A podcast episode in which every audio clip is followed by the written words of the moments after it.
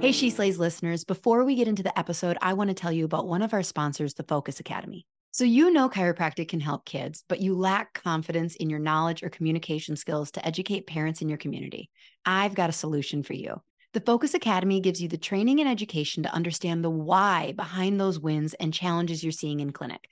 They teach you how to perform a full brain based exam, how to go beyond just the subluxation, but stay principled in your chiropractic approach and address and understand the consequences on brain development. They take a two pronged approach. First, clinical solutions taught in a way that gives you full access to a deeper and more comprehensive understanding and breaks those techniques and approaches down into digestible and practical steps. Second, right now strategies you can employ wherever you are in your training. You'll learn how to seamlessly ask and answer the big questions in your clinical exams and re-exams and have it actually inform the whole child approach and care planning in a way your patients will understand. And since you're a She Slays listener, you'll get free access to the Focus Academy's Kickstart program. Just click the link in the show notes to get started on your journey to improving your practice. Slayers, and welcome to another episode of She Slays the Day podcast. I am your host, Dr. Lauryn Brunswick. So, today we have an awesome guest. Her name is Jamie Greenawalt. Uh, you may have heard of her before because I don't want to spoil it. I don't want to spoil it, but anyways, you should have heard of her or at least her family business. Um, before we get to that, though, because she's got a great story and I'm excited we are doing a true crime She Slays the Day edition. So, some of you, a lot of you, probably follow me on Instagram, and um, because I'm not shy about posting, saw that we recently took our entire team to Cancun. Um, and then, like, a lot of you are like, oh my God, you're so nice. Like, our, our patients are like, oh, can I work here? And I kind of laugh because working for me, like, I expect a lot, but then we reward a lot. It's kind of one of those, um, I hate this phrase, but like work hard, play hard type thing. So um, we had told our, I'll get to the murder in a minute. Okay, guys, just hold on. So in December of 2020, we told our team, hey, here's the revenue number we want to hit in 2021. If you do it, we'll take you to Mexico. Okay. And I didn't know this at the time because obviously it was not like a dollar more than our best year. It was quite a bit more than our best year, but we had done some calculations. It wasn't like we had pulled it out of nowhere. It was kind of like, okay, if we do this, this, and this, this is this is po- totally possible. Um, and so then we just we hit it in like November. We knew by like July that we were going to be going. So it was very, very exciting. We took them to Mexico. It was great. Um, Cancun's a little shady, not gonna lie. Sorry if the official tourism board of Cancun is listening to this. I don't mean to offend you. Uh, in fact, we're going, we're taking our girls there in a couple weeks, and we're like, okay, we'll just take direct transportation. Um, but yeah, there's no leaving the resort, and we had kind of known that before going. Like, this is not gonna be like where we go to the Coco Bongo or Señor Frog's for dinner. Like, nope, we're going straight to the resort, staying at the resort, and then coming home. The fact where we actually made everybody sign waivers, which is funny because we like, you know, it's how this waivers stuff that Kirby like had this jargon and, and the front desk is like willingly signing it.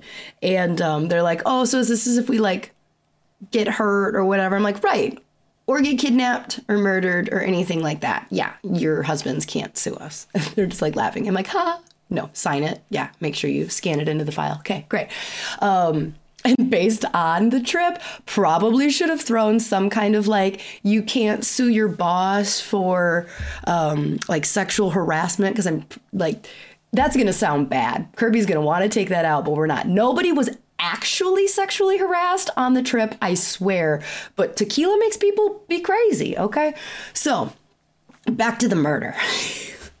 so, we are at dinner the first night, and like two of my staff are like kind of like whispering a little bit. And I'm like, what, what are you whispering about? And they're like, oh, nothing. And I'm like, you can't be whispering.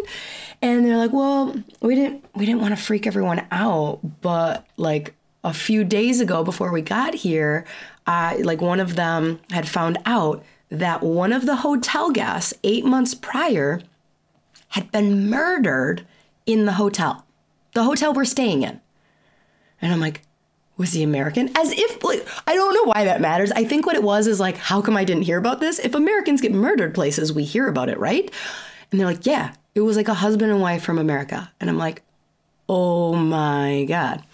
Um, side note, you guys, if I ever get murdered in Mexico, will you please make sure the news reports on it?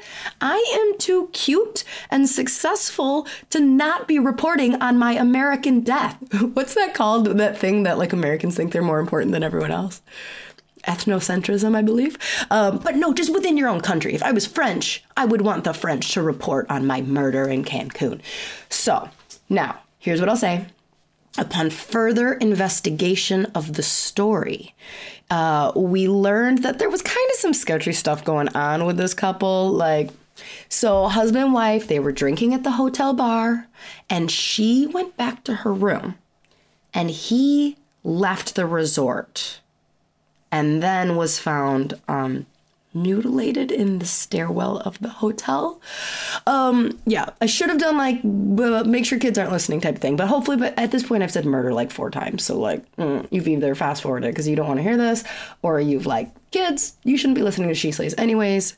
She, you never know what's going to come out of that chick's mouth. Um, so yeah, so I'm like, okay, well, I wasn't comfortable with the fact of the details that he was mutilated in a stairwell, but I was comforted by the fact that what the heck was going on? Can you imagine a scenario where you and your husband are on vacation together and you're like, well, honey, I'm going to go back up to the room. And he's like, I think I'm going to go to Coco Bongo. I, again, just in case Cancun tourism or Coco Bongo tourism is listening, I have no confirmation that that's where he went. I'm just throwing out random bars, okay? Don't come at me. so, um, so yeah, so that, that was, that was interesting. And then, like, you know, you definitely see, like, we were on the beach and about once or twice a day, you definitely saw federales on their like armored vehicle, or well, it was more like a UTV uh, with their their uh, machine machine guns, rifles, AR or something. I don't automatic, whatever. I don't know my guns. I'm sorry.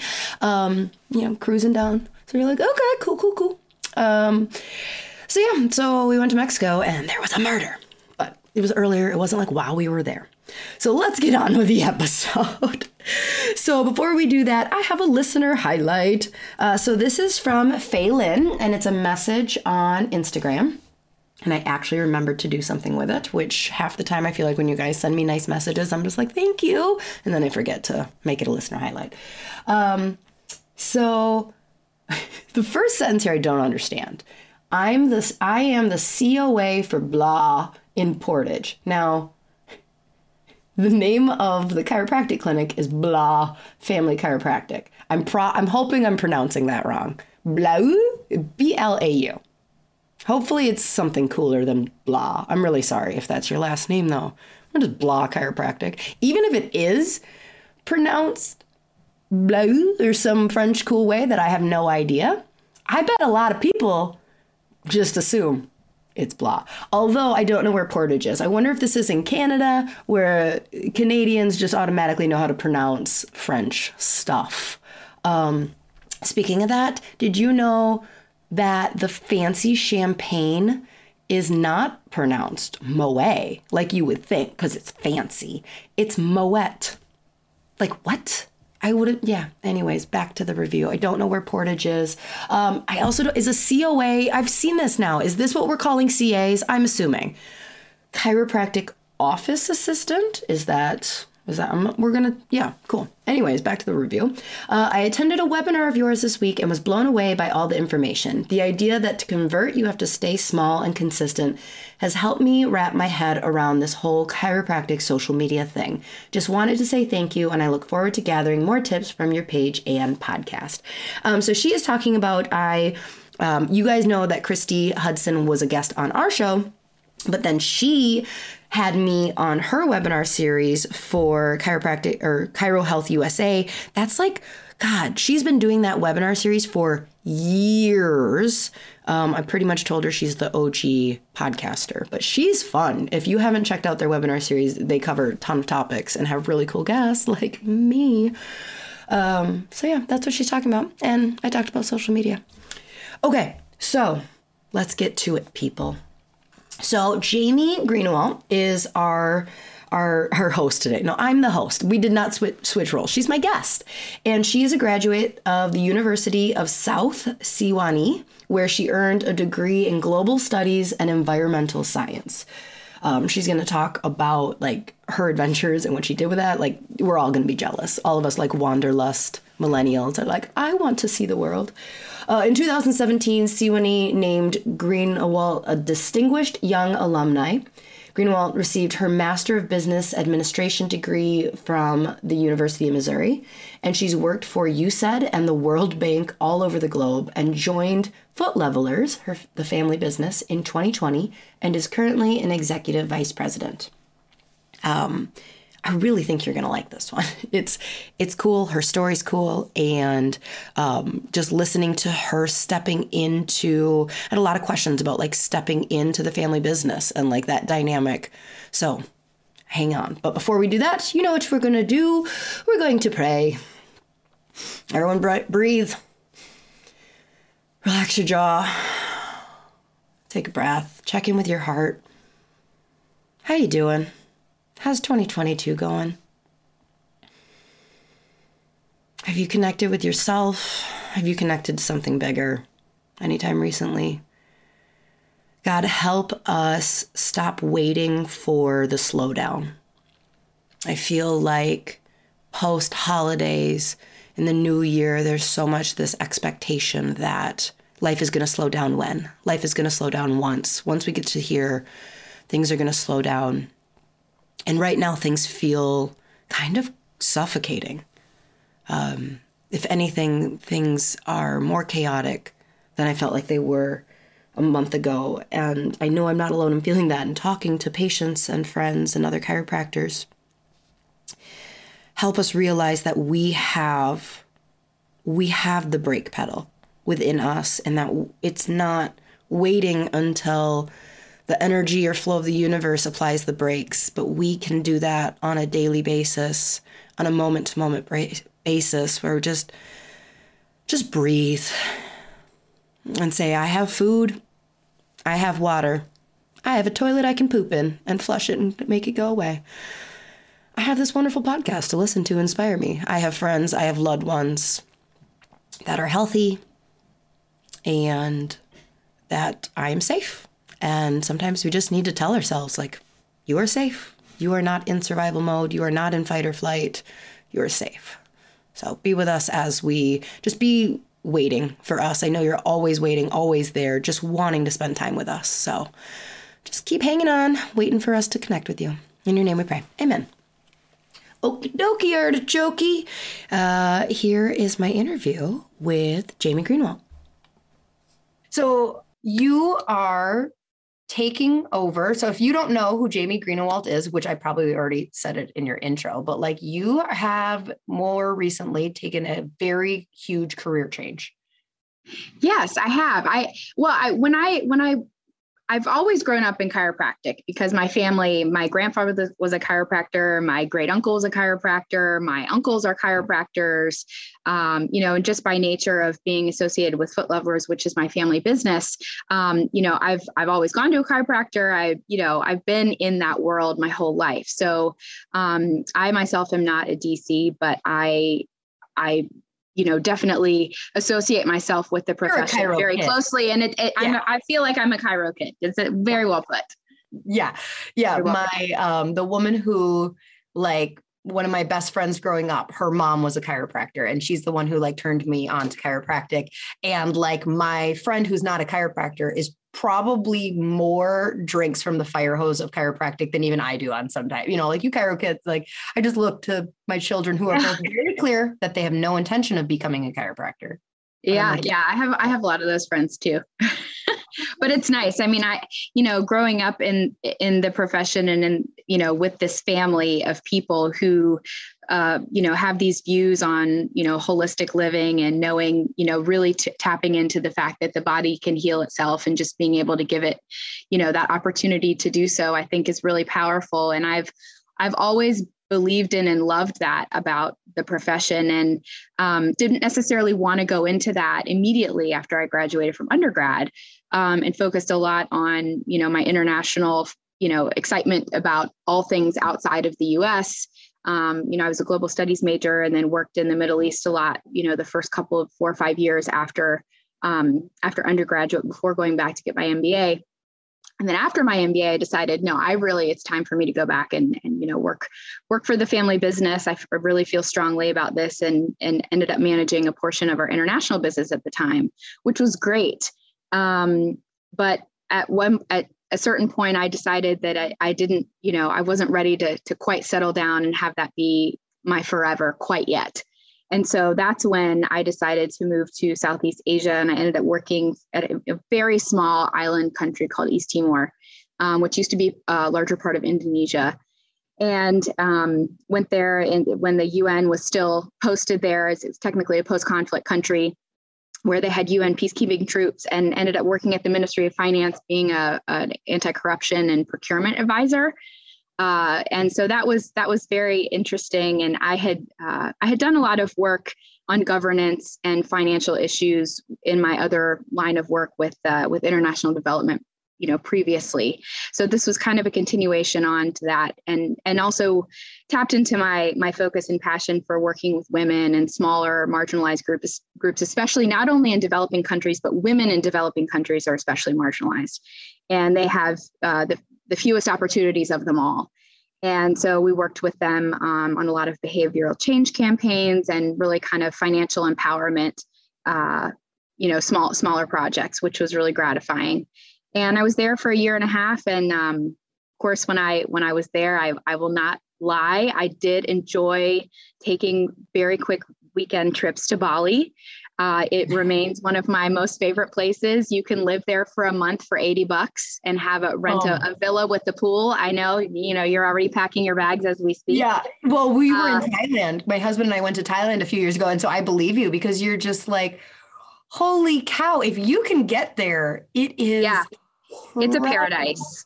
The fresh fruit is unbelievable. People eat locally all the time. It's just that the way of life is is is pretty simple, but it's poetic and there's a beach and the weather's lovely and there's malaria, but you know, no. whatever. you you win oh, You know, I'm about to like ask you a personal question. I apologize. Sure. So like we've uh, we haven't taken our kids anywhere where like malaria is like a thing. Okay, so like my children, they're seven and nine, they're not vaccinated. I, I'm against like I don't know. Like I was thinking about like I don't know. My kids are running around my in-laws' farm maybe I should get her the tetanus vaccine. Like, I don't know, you know, I'm dragging my, but my husband and I have said that, like, if we go to Africa, we would probably do do the Africa shots. So, like, did you get a because there's a malaria vaccine, right? There's not.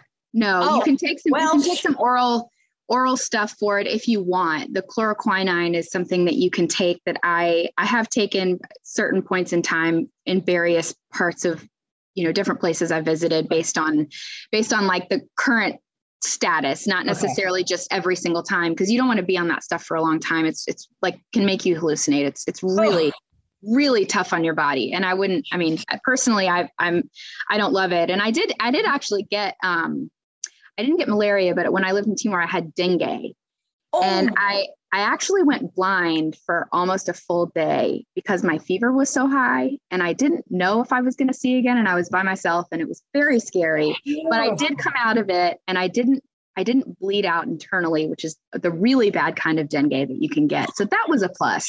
Oh God. There's no vaccine for that, is there either? No, there's not. No, no, no. Yeah. Okay. See, I'm kind of like a wuss when it comes to like the, I'm like, yes, I want to go. And I'm like, mm, can I get a shot? I don't want that though. I don't want that. So, okay anyway no no and i think you you know i think it's just it's just about you know protecting yourself as best you can you know there are a lot of good essential oils for a lot of that stuff and things that we know we can do proactively that don't you know don't involve a lot of chemical um interaction with with your yeah. body so, anyways, I interrupted you. Keep going. no, no, that's okay.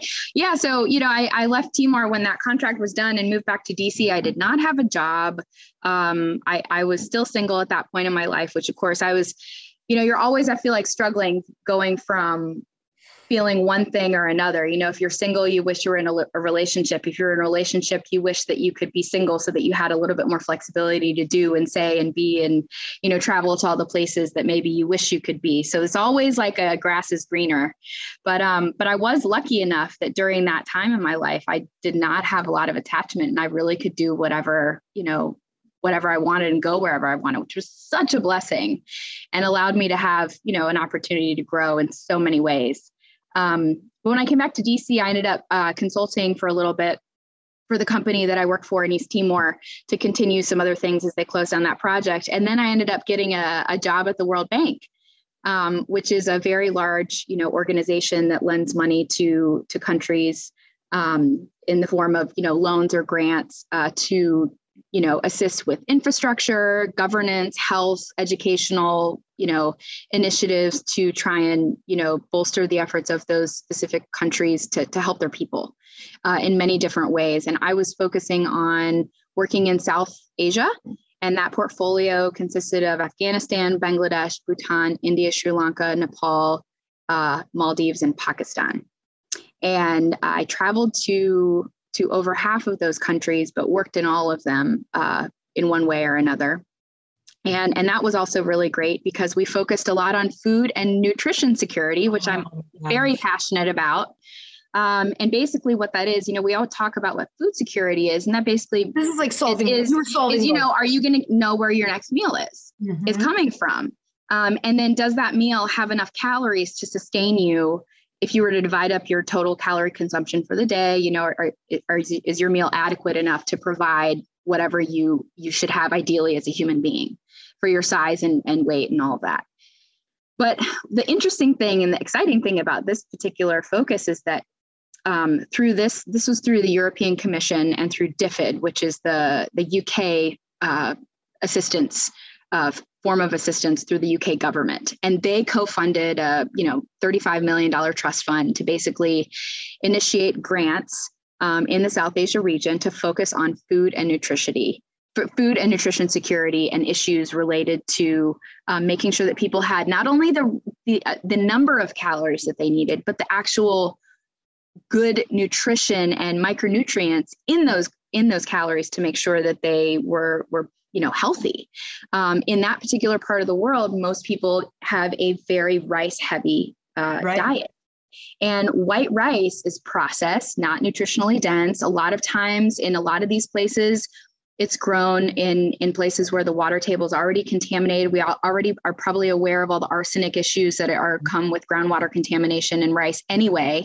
Um, that's very common here in the us especially in some of the the um, the, the plantation, former plantation areas in the southern part of the United States, which is now all very heavily uh, filled with arsenic. So these particular areas in the in the South Asia region that I'm talking about are, you know, it was really a, a different concept to ask them to start to grow other things that weren't, you know, considered uh, you know, high prized foods, you know, and rice is is what the kings and queens ate, and white rice is what the kings and queens ate. So you always try and emulate up the food mm-hmm. chain, so to speak, pun intended, uh, when you're talking about food like this, and in smaller, um, you know, very smaller smaller communities and, and tribal communities and um, indigenous people. And so trying to really change hundreds of years of thinking about how to prioritize that is a huge challenge. And also, you know, there's a lot of government subsidies, just like there are in the United States, that have, you know, major limitations on what you know what these people can grow because they want to get the seeds that have been genetically modified so that they can produce high yield wheat when it really the nutrition's no longer there you know it doesn't exist so like when i i picture um you having like this major dilemma where like there's this idealistic of like no GMOs and like super nutritious and things like that and then kind of being in a more reality you know it's kind of like um the only thing i could compare it to is like when i look at like food stamps where you're mm-hmm. like no, we should be giving food stamps for lettuce and apples and things yes, like that. Not, and then it's yes. like, mm, we can't really do that because blah, blah, blah, blah, blah, blah, blah. Not ramen. but but when people live in food deserts even in the united states you know there's that there's an example of something that you know was a, a real case study that i read about one time where you know you have a a, a family with that has um, you know several children it could be a single parent household where the one parent works and you know there's a food desert so they can only use food stamp they may not have you know uh, appropriate transportation to be able to go to a grocery store or it might be dangerous or they might not be able to have childcare to actually go out and shop. Um, any and all of those are, are realities but you know if, if she can go to or he can go to a convenience store and use food stamps to buy chips um, and get you know 15 bags of chips for the price of one bag of apples you know and they have six kids or even two children how how do you think they're going to spend their money it's like how far can your dollar go so we're just incentivizing in the wrong ways. Um, how we that's a whole other conversation though. yeah, but like so as a chiro kid and you know being in this situation, how did you kind of like balance that I I don't want to call it idealistic because that seems like a jerky way to call mm-hmm. how chiropractors think about nutrition. But like, you know what I mean? Like that and like the reality situation. And didn't you have like finance background? How are you how did you get involved in like making a nutritional plan for all of South? Well, I didn't make the plan. okay, right. But like, you know, um, like no, no, change the yeah, behavior and stuff. There to... were, yeah, there were, there were, you know, many local stakeholders that we would rely on that already knew that the focusing on the highly nutritionally dense foods was much better than focusing on these other, you know, lesser nutritious foods. So, and we, that was one of the ways that we were largely and probably only successful is that we would rely on the local organizations and the local knowledge of how to explain um, and and convince uh, these families to to start planting different types of crops and then showing you know how to cook an orange flesh sweet potato and then saying you know doesn't this taste good? And if you put this particular spice on it it's very similar to you know x that you that you're already used to cooking. And if you use this a couple times a week you know your child is not going to have a vitamin a deficiency which basically means you know blindness.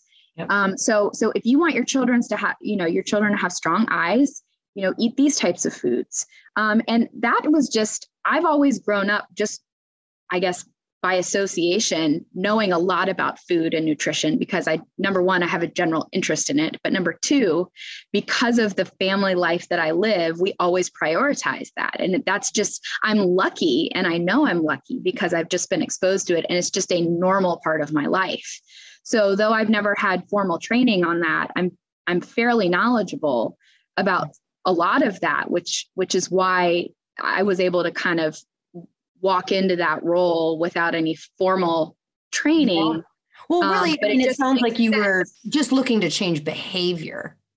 Right. Right. Like I mean, you had said you had done that a couple years. I'm, I don't know where we're at in the storyline, but like you had said you had done some behavioral changes Change. of what, mm-hmm. yeah.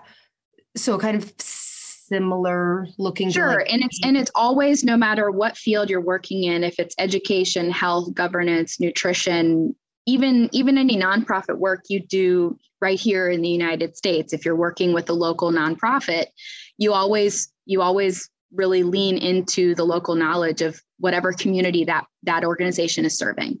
And so it's the exact same principle. And you know, working with you know with local knowledge and leveraging that allows you to create better programs that are more likely get, that are that are going to be successful. Um, so yeah, I've, I've worked on behavioral change. Uh, when I was in um, in the Middle East, I, I, was in Baghdad for about seven months, um, from 2006 to 2007, uh, working in the green zone during the surge. When we have, I don't know if you remember that, but a long time ago, during sort of the right before the wind down of Operation Iraqi Freedom, uh, we had this surge where we sent a large number of troops out into the provincial reconstruction teams. There was one in every governorate, and I was working on the project that worked on uh, providing more civilians to help with the, you know, democratization, so to speak, of all of those governorates across Iraq as we were trying to support not only the, the US military and peacekeeping, but also trying to help you know forge stronger relationships with the governor with the the governments as they you know walked that path to democracy. And of course there's been so many changes and things that have happened that have did not necessarily go the way that we we all anticipated it going. But i i was at that moment in time at that snapshot that's what i was doing there. And we we applied the same principles and working you know again working through local local um, you know uh, counterparts and and leveraging their knowledge to try and really explain why you know doing something a particular way or changing behavior would be better for for them their families their communities their overall well-being etc your your like first career life is incredible. Like you just described what some like so how long was this? Like a 10 year period um, well, I was only in Iraq for seven months, but I, I, worked in the Middle East for like the first four, four and a half years after college. Um, and then I went to, to business school Mm-hmm. And then I worked at Foot Levelers for three years after that. Well, that and was three years where you were running the international. Okay. I, I was, yeah. Yep. And uh, and it was great. I mean, I have to say, I, I I'm I really rely on a lot of the experience that I had that I that I learned when I when I first came into the business in 2009 um, the, into Foot Levelers because I you know my my father kent you know would always tell me it's it's really important that you focus and really understand all aspects of the business. And so i worked i you know I, I, worked every job in in our manufacturing facility and i worked in all the departments and and you know for a certain period of time in shipping and um, in in various parts of our manufacturing process and with finance and our sales and service team and really tried to get a really basic understanding of of how the business departments work individually and how they work together, which I think is really important to, to have a really good solid understanding of what you're doing because no matter what your contributions to the business you you need to know in what direction you're talking and who who really is involved currently or maybe who should be involved if they're not involved and at the table at that time so yeah. that gave me a great perspective did you so did you always know that you were going to come home to the family business? Like we always always wanted to I have always wanted to want to come back. Okay. And and I, I hope that makes sense. But you know, you you have these desires of one, you know, you things sound great in your mind, but sometimes when you live them, not everything adds up perfectly. It can still be great, every time I and especially currently, my I'm absolutely in love with my job, and it's the best career move I could have ever made. And I'm wake up every day grateful and thankful for what I'm doing, yep. and yep. I feel so lucky. But um, but even at that time before, when I when I worked here in 2009, I, you know, I loved my job, but I still felt like I had some other things to do, and so mm-hmm. that's why that's why I ultimately transitioned out, which was one of the hardest things I have ever done in my life to say, you know, I'm, I'm not, I need to walk away for the, for the moment. Um, but it ended up being great. and, you know, a lot of things I learned along the way. do with that? Like, obviously he still loves oh, you. I think it oh. was, it was very difficult for, for both of us. I think we were both just kind of heartbroken mm-hmm. um, in that moment, which was hard, but also, you know, we've, we've always been close. And um, I think, you know, especially working together. I don't, you know, I don't know if you've ever worked with a family member or have that in your life right now, but no, it, it, has its own unique set, sets of challenges. yeah, it has its own set unique sense set, uh, sets of challenges and and great great things that that go along with it. But it is a uh, something that you really have to be focused on and and know what you're getting into. But in our case we get along great and we we work together very well. So that that has been a huge positive and plus for me. So how did you then okay where in the country where in the world are we at this point? Okay your team um, how was then did you kind of go like how did you start to feel the urge to come home? Like when did you know like i think i'm ready. So when, I, when i was in east timor is it I when you still blind? No, yeah, yeah. When I had dengue, I I had this epiphany. No, when I when I was there, I I always I was trying to get chiropractic. I got I, I ended up linking up with a chiropractor who came to East Timor from Australia because it's very close to Australia.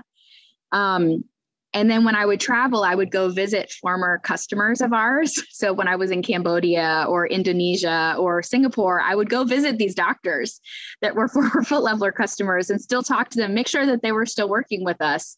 And so I never really stopped you know being a part of the business maybe formally maybe you know i wasn't i wasn't you know on the payroll so to speak but i i have never really stopped eh, you know ha- maintaining those relationships with those right. people um again because it's just all, always sort of been part of part of my life but formally um after you know as i was you know doing my my work at the world bank when i was living in dc i was so I just kept wanting to know more and more about what we were doing and being more and more interested in in what Foot Levelers was doing than what I was really doing on a day-to-day basis with as much as I was passionate and, and and felt grateful to be working on these you know food issues and these nutrition issues that are are still you know I'm still very passionate about.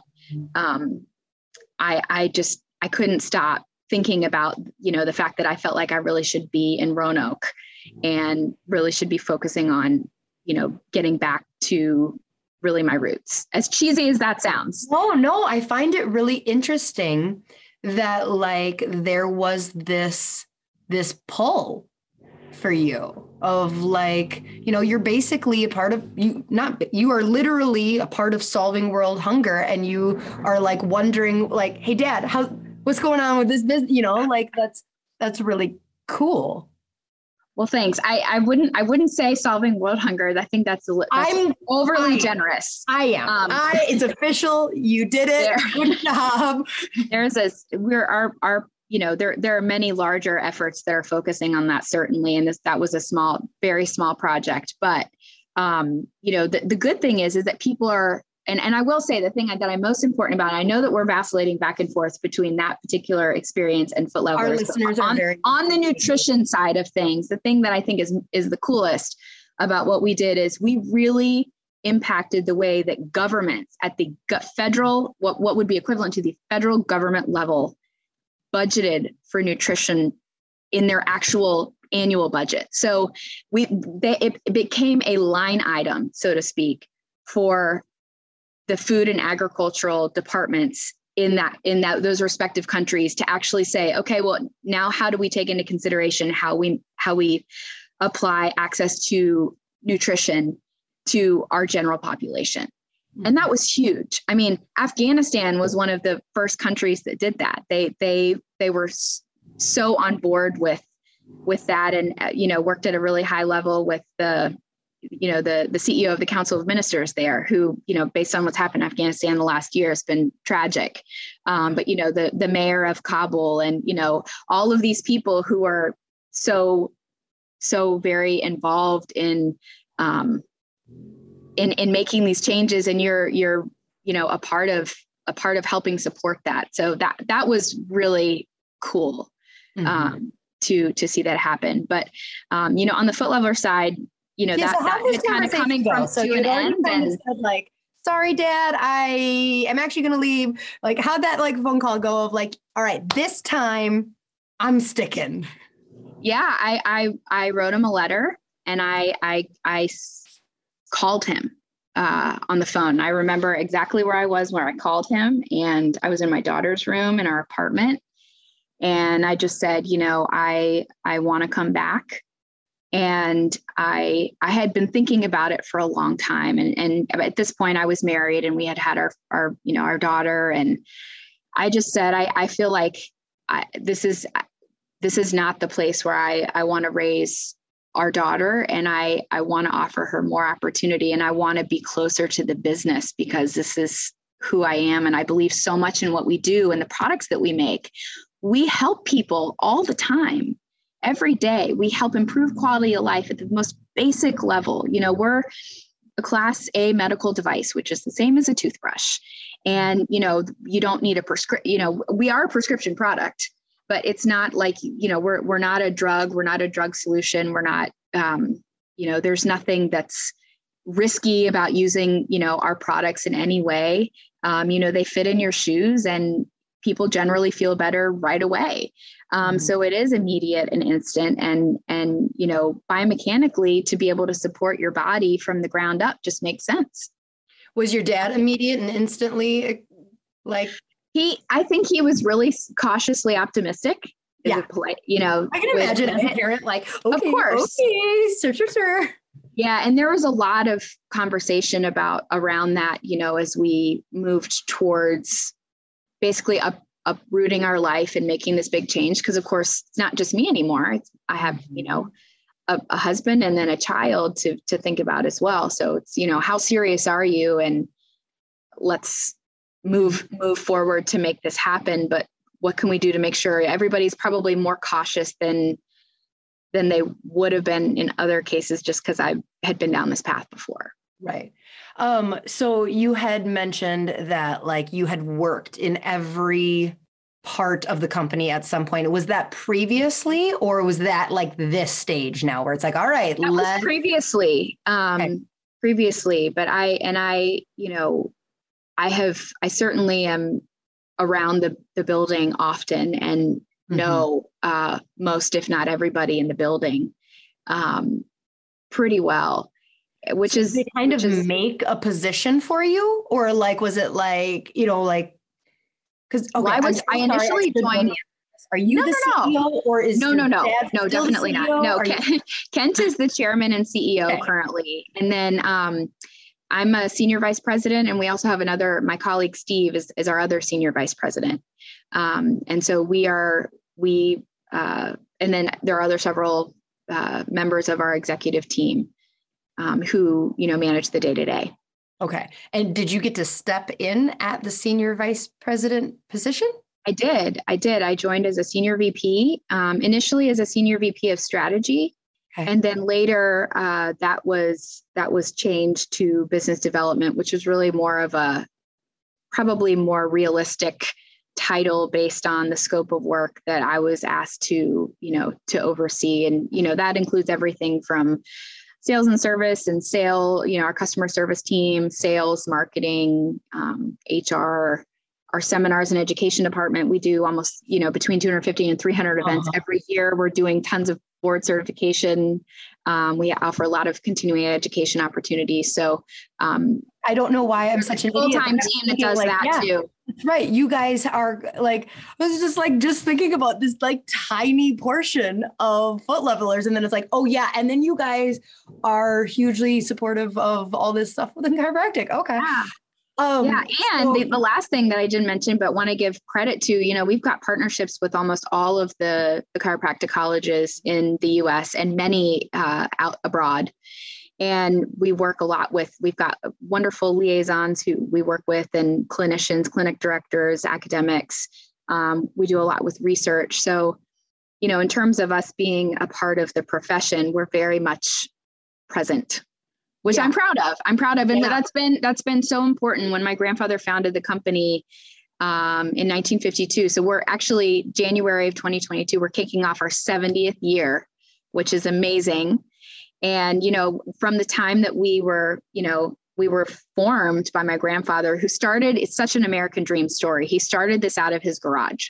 Of course. Yeah. Yeah, incredible. yeah, and knowing knowing that you know he his patients weren't necessarily feeling better, they felt great after they got adjusted on the table, but because he was they, chiro- then they'd leave, and then he was a chiropractor.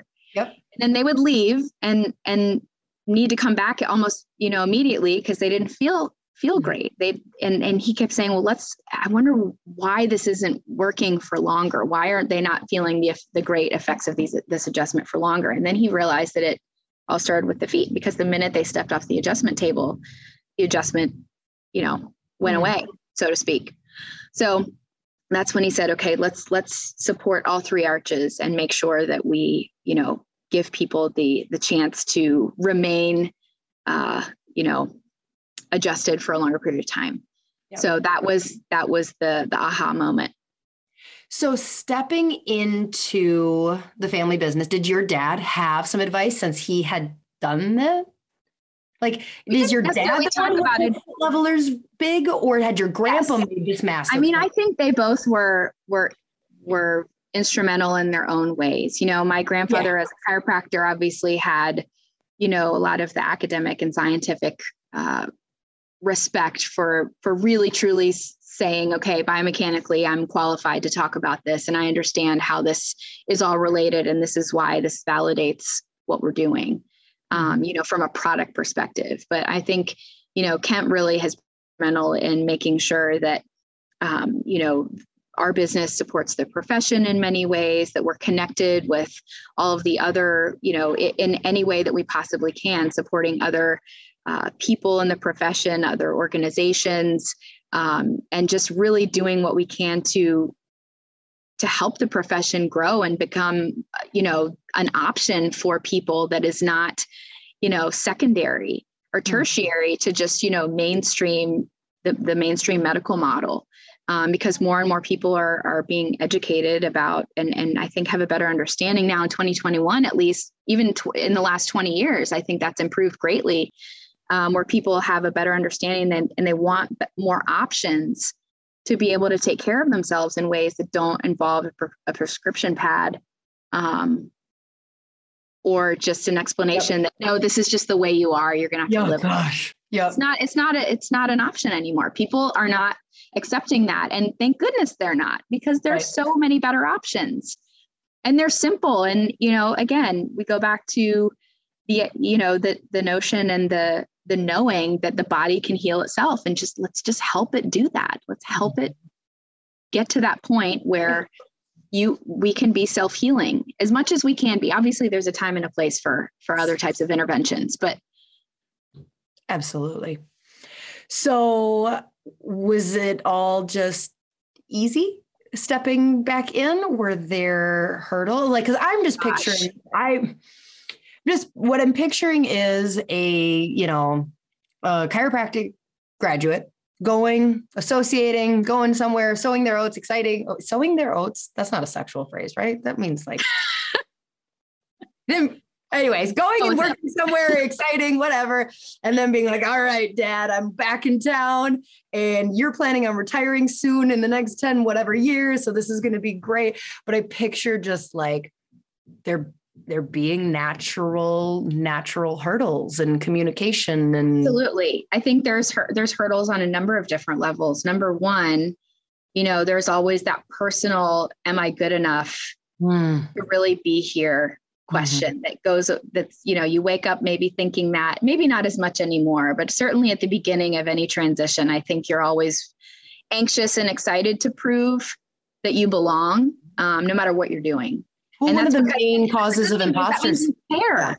yeah. And one of the main causes of imposter syndrome is that you've gotten here by luck, not by skill. And so I would imagine as the child, you're kind of yeah. like, I know I'm good, but you you would have hired me even if I wasn't your daughter, right? Like type of thing. Like, yeah. Yeah. Oh, absolutely. Absolutely. And I mean, if people, if people would, would assume that that hasn't gone through my mind, I, I can't imagine, I mean, that's telling that they're crazy.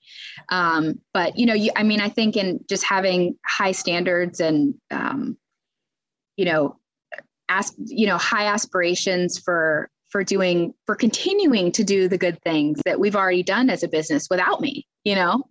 Um, and and certainly we we have been so lucky. I mean, I think I tell we we talk about this internally all the time. I think we have the best team uh, we have ever had. I think we have people who are are passionate and excited about what we're doing. We have a lot of really exciting things that we're going to be doing, you know, and launching this this upcoming year uh, that we've worked really hard on that I think are going to be disruptive in a great way uh, to to how people you know think about about our brand as it as it has been up until this point.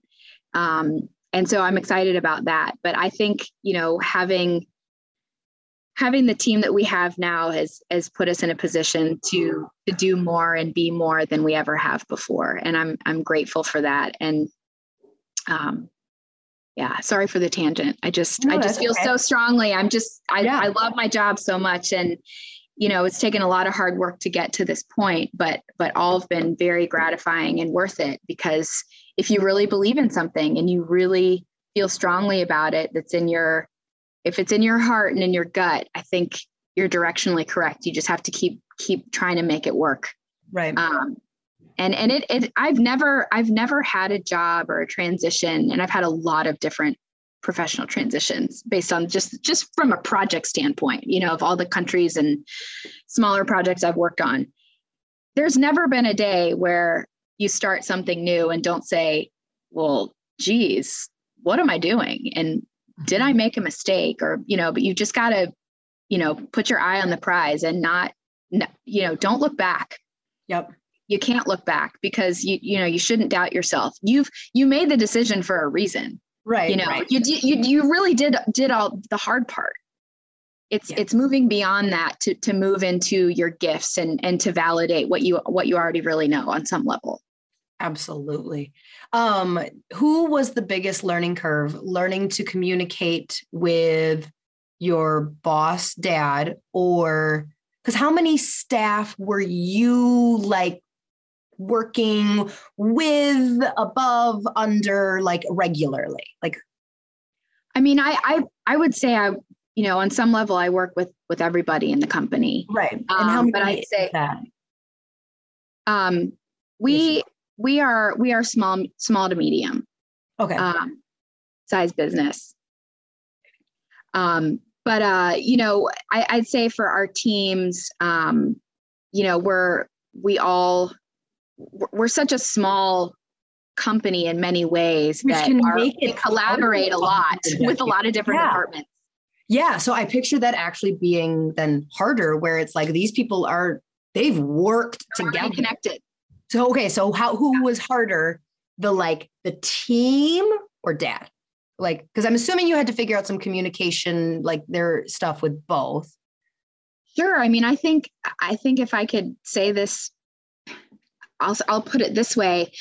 I think working, trying to find my own groove and figure out how I can add value without disrupting what's already been established yeah. way way before me that's already working really well. You know you don't want to come into something and say as someone new let's let's divert or let's change what we're doing because there's no reason to do that. Even though there's there's a tendency to to feel like you're obligated to do that because you want to you want to feel heard or feel like you're contributing in some way but i think ha- having the wisdom to step back and say okay this is this is working beautifully this is something that we do really well there's nothing that we you know there's always no matter what the process is or i mean what line of, line of work you're in you can always be better and and, right. and fine tune um, but i'd say to answer that. your yeah and i think to answer your question originally I, I don't know if it's a one was harder than another that they were really hard. I think it's just finding the groove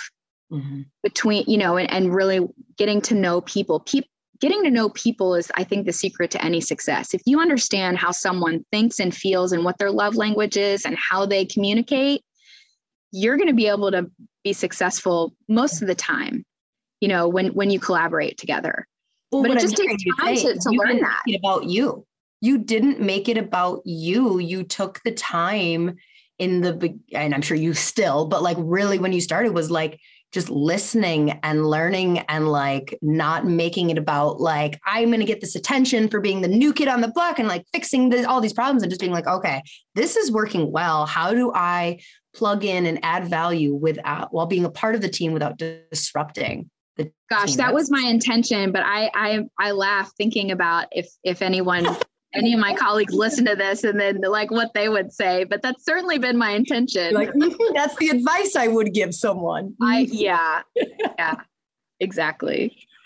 Oh gosh. Okay so you actually described your newest product though as a disruption to yes. the way that like people would think. So before we tell people what it is Yes. Um, because I want you to. I love the lead up. You're doing great.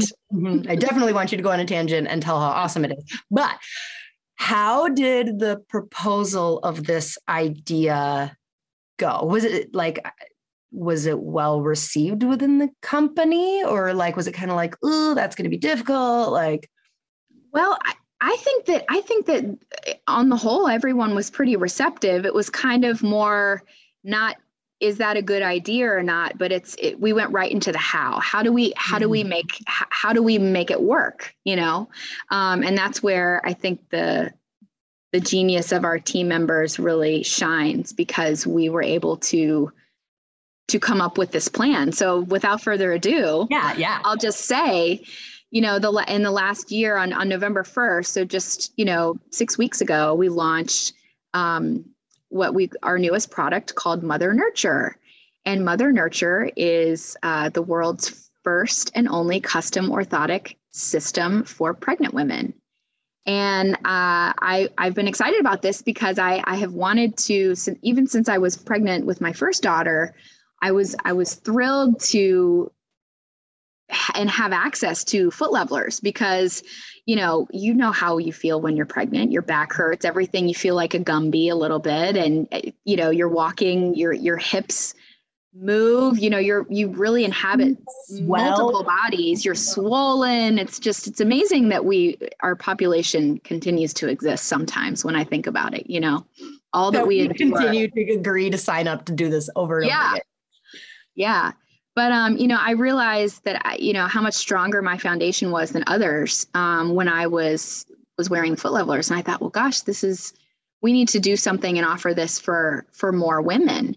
Um, but really highlight the fact that their bodies are going to change and they might need to might, might not might need but that they will need different levels of support throughout that process. And so that's when our team got together and said okay we we need to we need to walk this path. So so at the end of the day, we we have launched this product, and I'm really proud of it, and I'm so proud of of everybody that's worked on this because it really has been such a great collaboration and an, an exciting, fun thing for us to do because our packaging is very new and fresh. It's different than a lot of the the more traditional um, you know. Now, is that because you're listening to these podcasts that you were like, can we make this box prettier? Well, I mean, I think aesthetics is very important. And, you know, the package and presentation, if someone's investing into something that, you know, there are all of our qu- products are extremely high quality um, and they're made here on site at our, our facility. Um, you know, everyone is, is handmade. And so, you know, based on on the the person's foot, you know, we're, feet are like fingerprints. We all have different. They're all, you know, we all have hands, but our fingerprints are very different. And so our prescriptions reflect that. And uh, I, we just wanted to go for a more organic feel and more personalized and, and convey what we know about the body to be true. I mean, we've got 37, you know, research studies. We've got um, we've got a lot of of evidence that you know illustrates how effective our products are. And so, being able to provide that in a in a new and fresh way using beautiful collateral and QR codes and you know things that are more appropriate to 2021 than probably some of the other ways we've communicated previously was really fun uh, yeah. Uh, to, to leverage and take advantage of that. Tell me about because there's like three different inserts from That's correct. So at the beginning, about, yeah, yeah, sure. Thanks. At the beginning of the of a woman's pregnancy, she she might find out that she's pregnant towards the end of her first trimester. And generally you know you you make sure everything is going well and and then come trimester two is when the changes really start to happen. So we made the first orthotic available for the second trimester. Okay. and um, and in the process so the the woman would, would get scanned towards the beginning of her pregnancy get a pair of orthotics for the trimester two, and then also trimester three, and then the postpartum pair, which is for the first year after the baby's born. Um, and so the idea there was that you know you'd be wearing the first two orthotics for you know 90 days at a time for you know the three month trimesters that you're you're living through and then you know having the postpartum that first thousand days um, and and then the the first year after pregnancy we wanted the woman to have a specific you know support as well. So we had done a lot of testing. We had a, a pretty big test group of of pregnant women at various stages when we were developing the product. So this has been over two years um, that has been coming together with with the the prescription and based on all of the scientific algorithms that we have developed in our experience over 70 years we we have come up with this. And the feedback that we've gotten so far we you know i look at it every day and you know we're talking to the doctors who've either prescribed this for themselves and are very happy or are prescribing for their patients because they see a lot of pregnant women. The feedback that we're getting is oh my gosh um, you know i've worn foot levelers for example i've worn foot levelers you know for for 10 or 15 years myself. And this is this is far better than what i my current prescription because my feet have already changed so much and i feel so much better. And as they have moved into you know their second pair for trimester three same thing. Oh my gosh this is even better. So it's so nice and validating. scan right? Like a new from scan. one scan. it's Okay. from one scan. Yep. Okay, so what is different um, with the foot, or in the, I should say, with the insert from that first to the second one? So, well there's there's going to be more more support um, for trimester three obviously. There's the center of gravity has shifted. There's more weight gain. There's that pull on the lower you know the lower back based on the center of gravity and how that shifts with the where the baby is. So we've taken all that into consideration um, as well as some of our own uh, internal processes to make to make that prescription and it's been that's been the one that has been the most exciting for me because that's really when the woman feels most uncomfortable. most miserable. And then what? How does the postpartum one? Um, how does that one like compare? Is that you said a thousand days? Is that you're saying? Like the postpartum period that they would wear this insert would be? A Yeah, the postpartum period is really just for for the first year and up until the baby's first birthday. And how, what is that doing differently in that postpartum compared to like when they would return to their normal pair? Of, Well, there's still a certain amount of relaxin in the body. Even even if a woman decides to not breastfeed, relaxin they say and this is very approximate averages because there's we've we've done quite a bit of research on this but between 6 and 12 months is kind of when that leaves the body. If a woman's breastfeeding the relaxin can stay in her body up to 12 months and then depending on when she weans it's it will you know and of course everybody's different. Every woman's different. So there's not a hard and Right. fast rule about that. But from what we we understand you know that's the postpartum uh, prescription that we have takes into account there's still going to be a lot of laxity um, and the type of support that we've provided is a, is, is a little bit different than what we would use in just a regular orthotic okay, got it. Got it. Yeah. Okay, well, if people want more information, where do they go? Like, and give, I guess, give this to someone who maybe doesn't have any, isn't doing any foot levelers in their clinic. Like, how would Yeah. they get started? And like, yeah. Absolutely. So um, they can go to our website, www.footlevelers.com uh, forward slash nurture. And there will be a whole host of information uh, about the product. It will show you um, all of the, the things that, that are included in the system. Um, it will give you some statistics and research, and then talk a little bit about um, you know about how to how to use that and get started with us. You know that we we work with all sorts of of doctors. Obviously if if you know people who use us have our technology we have a, a kiosk which you know a patient will generally stand on and then get a, a foot scan and the foot will indicate the, the level of pronation um, that he or she may have. And of course in this situation the the, the pregnant mom would would um, would would indicate a certain level of pronation because of that weight shift. There's al- there's almost no examples of pregnant women that don't pronate. Okay. So we we want to make sure that we support that. And so, you know, doctors who have this, the kiosk would just be able to send the order directly, you know, to us from there. But if they're they're not current customers, um, we have casting kits we could send uh, for for you uh, to try as a starter starter pack. Very cool. Um, well, I will make sure that that link is down in our show notes. Ah, thank you. Um, Jamie, thank you so much for sharing your your life with us. Thanks for having me. I, I hope I feel like it was a little hard to follow in some. ah, they're so. but, but you know what? Isn't that how our lives are? Right? They we nothing is ever a straight path, and I love I love the crooked road. It's so much Oh. more interesting. I I try. Well, the thing is, is the reason they're used to it is like I frequently try and kick people off their talking points, anyways. Where it's like, okay, tell me about the dirty stuff. Like, what? What really happens? on Yeah. So, thanks for being a good guest, willing to play along. Oh my gosh, it's been a pleasure. I'm and it's And so nice to connect after the done a podcast. Yeah, I know. Now I you're feel I feel so accomplished. What a way to end the week. Put it on the resume. So I will.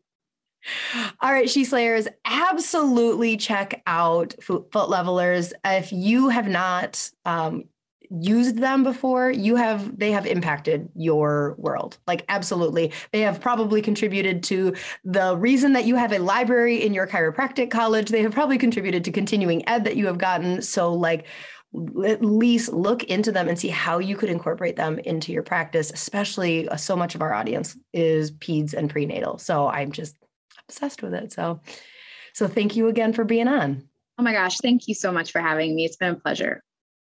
All right, She Slayers, until next week, bye.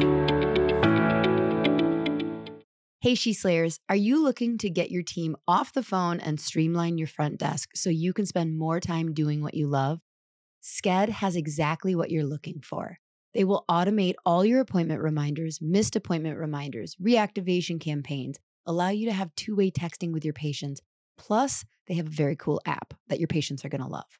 The app alone saves chiropractors tons of time because it gives patients the flexibility to move appointments to a time that works better for them. Don't worry, you won't lose control of your schedule because you'll have access to all the parameters that keep you still in control. Plus, there's overbook protection, so your schedule won't get out of hand. Sked was created by a chiropractor for chiropractors, so you can rest assured that you're getting the absolute best system for your office. Dr. Eric Kowalke is committed to the chiropractic mission and he works closely with his developers to always be innovative so that we have the best system available. If you're hesitant to switch to Sked because you already use something else, let me tell you, it's worth every penny. Plus, mention that you heard about it on my podcast and they'll give you a discount. Seriously, it is a game changer. Don't wait.